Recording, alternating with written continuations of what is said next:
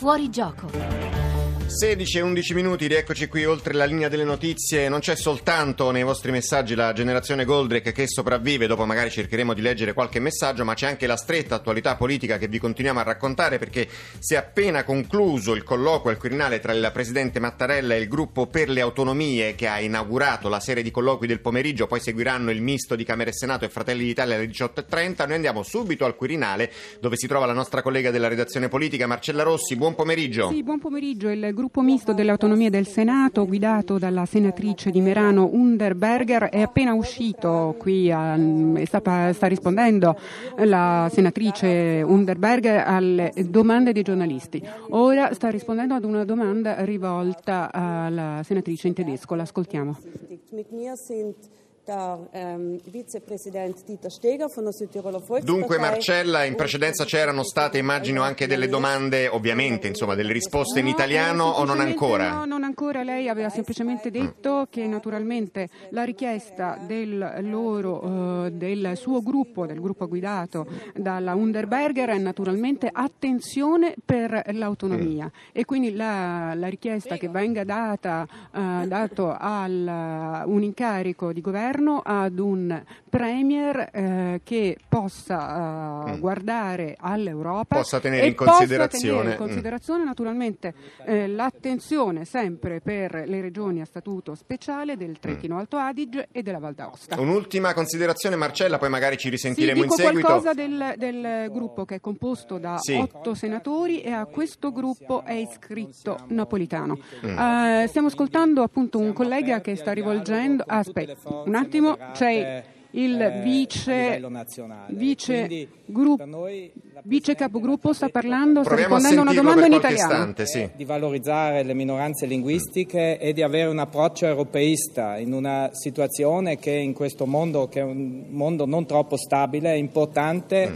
che l'Europa e l'Italia nell'Europa si eh, mettano praticamente di fronte a tutte le altre forze del mondo. Quindi noi abbiamo un approccio europeista, un, pro- un approccio moderato e eh, vogliamo che le minoranze linguistiche siano tutelate. Allora Marcella, ci sembra di eh, capire una risposta in linea con quanto ci preannunciavi poco fa, un colloquio piuttosto breve perché Molto sono breve, entrati insomma alle 16. Non ci aspettavamo che uscissero Perfetto. così presto, naturalmente approccio europeista, mm. attenzione mm. per le regioni eh, Trentino Alto Adige e Val d'Aosta e questo che abbiamo ascoltato è Steger, il Benissimo. vicepresidente del gruppo. Allora, dovesse essere così breve anche il colloquio che comincerà alle 16.45 tra il presidente Mattarella e il gruppo, il misto, del, del Senato, Senato faremo in tempo a risentirci entro la, insomma, l'ultima parte di, di Fuorigioco. La nostra finestra col Quirinale, anche grazie a te, è sempre aperta, quindi eh, ci risentiamo più tardi. Al 335 699 2949 intanto sono arrivati diversi sms che si dividono tra tutte le rovesciate del mondo. Allora, moltissimi. Rovesciare è una delle caratteristiche dei grandi calciatori, da Gigi Riva a, a uno che in realtà lo faceva rovesciate, ce lo segnala un ascoltatore, io me lo ricordo bene, questo Paolo Rossi che invece faceva i cosiddetti gol di rapina, sì, si trovava nel momento, piccola, si trovava nel momento giusto al momento giusto, i, i, i gol utilitaristi. Non nel quindi... senso del comico.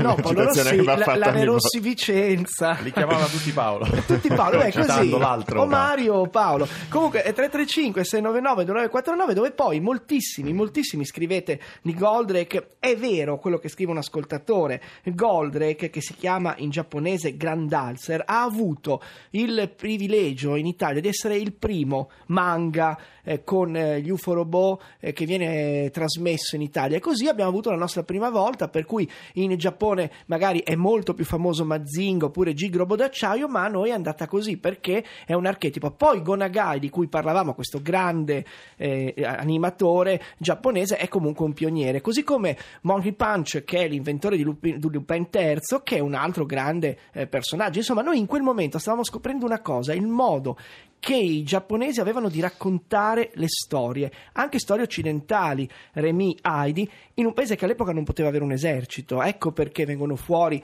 appunto i robot che eh, sono anche questa voglia che hanno di difendersi da parte dei giapponesi, in questo caso i mostri arrivano da fuori ma sono anche magari altri. Esatto, e quello che dicevamo proprio con Algozzino era ehm, il senso, chiarivo il senso della mia battuta, che, della mia battuta finale che poi insomma è stata anche un po' eh, assorbita la risposta di Algozzino, è proprio questo, cioè gli italiani, ecco, Goldrake ha rappresentato per l'Italia, come diceva John, un punto di, uh, un punto, come dire, il punto, il, la, la, lettera alfa, mettiamola così, l'inizio di una serie che poi è rimasta però tale, nel senso che poi subito dopo, uh, tant'è che a 40 anni di distanza di quello ancora stiamo parlando, uh, non, non, c'è stato un fenomeno dirompente, di rottura che ha introdotto tematiche così importanti come è stato Goldrake per quella generazione rispetto alle generazioni che sono venute dopo. Poi certo i temi, come diciamo anche fuori onda, sono stati sviluppati e sviscerati, parlavamo di Candy Candy, parlavamo di eh, Remy, parlavamo di Lady Oscar finanche, che poi no, ha introdotto addirittura ulteriori elementi di discussione che hanno turbato in qualche modo intere generazioni di ragazzini, compresa quella del sottoscritto, però certo, dopo Actarus c'è, stato, c'è un pre e un post Goldrake. Ecco, assolutamente senso. sì, così, così, come c'è un pre e post Happy Days. Esatto. Eh, noi abbiamo sentito il nostro amico Agozzino anche al GR, per cui abbiamo fatto una specie di c'è spalmata. Un Dylan, eh? c'è sempre un pre e un post su tutto. De, degli UFO robot, ma chissà, non spariranno mai probabilmente, non so, buon pomeriggio Diego Nota, non so buon se tu sei stato un fan di Mazinga e compagnia bella, magari no, ma non lo dice convintissimo. Non ce lo dice al facebook.com, potete vedere Diego Nota che è qui per presentare un disco che si chiama Esercizi per scomparire. Sì. È difficile scomparire, alle volte non sembrerebbe, ma bisogna impegnarsi.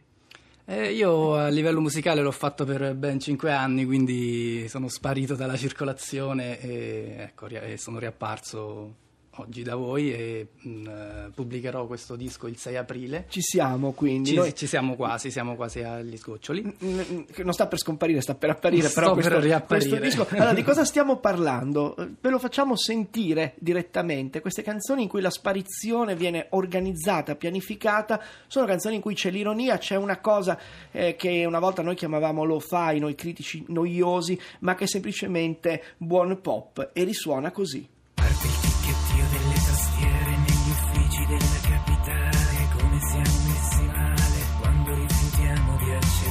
ciò che siamo diventati.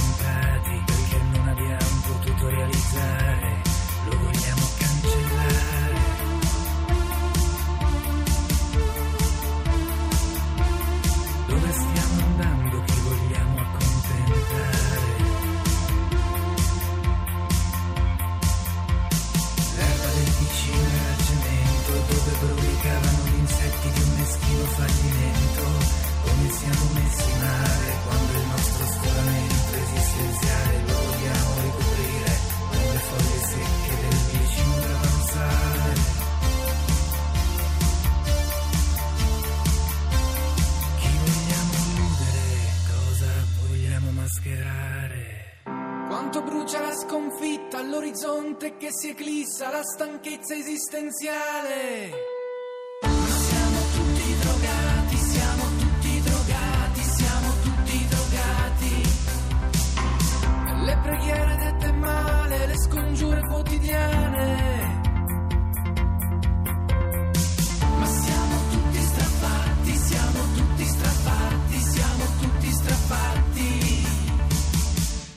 le malinconia il ticchettio delle lancette per un altro capodanno non lo voglio festeggiare voglio solo maledire lo sfrenato e malinconico divertimento.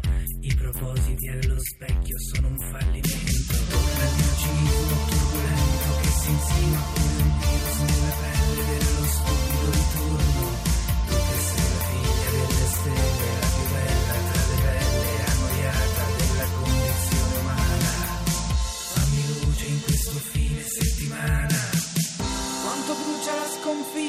all'orizzonte che si eclissa la stanchezza esistenziale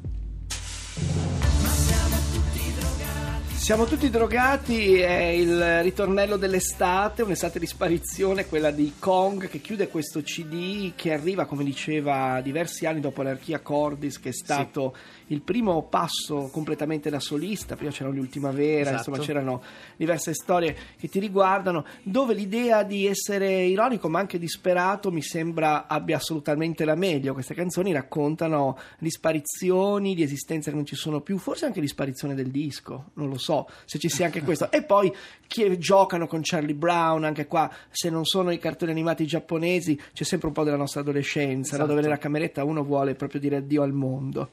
Esatto. E in particolare eh, Kong, eh, per la scrittura del testo di Kong, ho preso, come ti dicevo prima, molto spunto dai film di Paolo Villaggio, soprattutto di, eh, di Fantozzi, e, eh, perché mi piaceva l'idea che questi personaggi eh, hanno una, una particolare... sono indistruttibili, come, Mm, come diceva lui, come diceva lui stesso. E il loro fa- farime- fallimento li, li rende indistruttibili e li, eh, li propaga nel tempo, Li pen- preserva, li, no? li preserva, li penetra in un tessuto sociale infinito e, e- e bri- brillano quasi di, di luce propria perché nonostante abbiano addosso una, una sensazione negativa, il fallimento io lo vedo positivo, cioè, cioè, quindi... Rovesciando un po' i termini della questione, un villaggio al quale idealmente hai voluto dedicare questo disco, Sì. attore, personaggio che è stato forse rivalutato soltanto, tu hai detto, ma come per molti di noi, insomma, ha contraddistinto con i suoi film la mia, la mia infanzia, la mia adolescenza Anche sostanzialmente, è stato eh, interpretato nel modo più corretto soltanto, non dico dopo la morte, che insomma è relativamente recente, ma soltanto in un secondo momento. Ne è stata colta, insomma, que- anche il messaggio di quello che vuole essere un personaggio come Fantozzi, che forse hai spiegato molto bene anche in, eh, poco fa. Sì, forse è vero, anche se eh, perlomeno le persone, i miei coetanei hanno apprezzato quando eh, vedevamo insieme i film di Fantozzi e continuano ad apprezzare anche prima che eh, Paolo Villaggio morisse, insomma, credo che sia un- una cosa molto importante nel nostro cinema. Tu hai detto una cosa molto importante a proposito di Paolo Villaggio, che è poi l'aver raccontato no? La- il suo essere un eterno perditore, come diceva Villaggio nella sua sceneggiatura del film, eh, e che però proprio per questo era indistruttibile. In realtà la comincia di Villaggio poi è permeata di quella ironia eh, di cui anche il tuo disco eh, alla fine no, eh, racconta, il tuo linguaggio è sempre un po' al limite fra l'ironico e il, Sì. e il serio. Noi abbiamo recuperato, mh, Fantozzi sarebbe stato mh, eh, f- mh, una perla, diciamo così, dopo, eh, una- scegliere tra le perle tra le perle. Allora siamo andati oltre Fantozzi, abbiamo recuperato un villaggio delle origini che ti farà piacere di ascoltare, speriamo, e così ai nostri ascoltatori, perché poi c'è anche un po' lì il senso della, eh, della sua ironia. Era il personaggio di professor Kranz, 1971, perché anche lì era un perditore, perché Kranz, ve lo ricordate, faceva esperimenti improbabilissimi che non riuscivano mai. Mai. Usciva il sabato sera, doveva essere la grande attenzione del sabato sera, in realtà si perdeva sempre dietro i suoi stessi esperimenti. E questo è un esperimento tra i più classici, Ma la, marmellata, la martellata. Costi questo? Un martello? Questo è bello, me, questo è bello. E mi dice conti e mi dà una martellata qua. Forse adesso me la do. Cioè io posso darla, la, la do a lei, vorrei darla a lui. Allora io mi do una martellata qui e non mi faccio niente, non mi faccio niente. Pronti? Adesso me la do. Maledizione. Ah, vorrei che facessi lei questo. Adesso me la do, non mi faccio niente, via! Tieni qua. Scusi momento. Scusi. Ah! la martellata è sul ginocchio. Senti Diego, il fatto che eh, ci sia questi esercizi scom- per scomparire in realtà sembrano eh, appunto permeati poi dall'ironia, no? Eh, in realtà c'è un, un mix, c'è la dolcezza, c'è, cioè tu in realtà non vuoi scomparire veramente, non, non suggerisci di scomparire veramente, però ecco la sconfitta è l'occasione, è il, il muro da scavalcare, non il muro contro cui ci si infrange. Sì, ehm, Però è diciamo, difficile eh, capire la differenza. Non dico che sia un obiettivo, però comunque è un punto su- sul quale ci si sbatte prima o poi, quindi eh, Meglio coglierla come un'occasione. meglio coglierla come un'occasione, sì. E di fronte, Diego, a uno che dice che insomma non è di Frosinone, però inneggia Frosinone, noi abbiamo anche un'altra canzone di non appartenenza che dice chiaramente che tu non sei di Latina. Tu sei chic, come il mio Nesquik, dimenticato nella credenza di casa dal 93. Come sei retro, come quel bistro, dove gli artisti con la barba si dimenano davanti a te.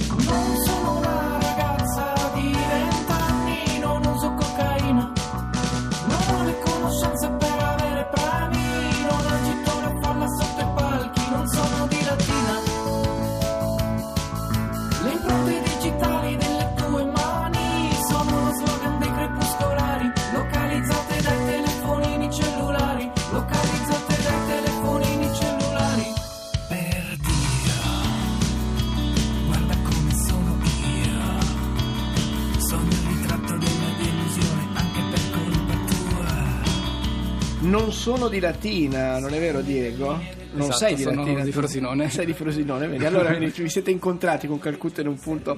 Cosa succede adesso? Esce questo disco, lo porti in circolazione? Sì, Qual è il prossimo eh, passo? Il prossimo passo lo presenteremo il 13 aprile a una cosetta a Roma. Mm, conosciamo, E- sì, sì. Esatto. Sì, che non è una cosa così per dire. Cioè, no, non è una cosetta un posto una molto vera. interessante dove ci sono molte cose che riguardano Esatto. la musica a Roma e da lì poi... Da lì poi partirà un tour, diciamo da settembre-ottobre in poi. E allora noi lo racconteremo sicuramente. Esercizi Grazie. per scomparire, ironia e pop. Diego Nota, grazie per esserci Grazie venuto a voi. trovare. Grazie a Diego Nota, grazie a voi che continuate a scriverci per disegnare il re delle rovesciate, argomento che vi è piaciuto davvero tanto. Onda Verde, piccola pausa e poi in fuorigioco. Yeah.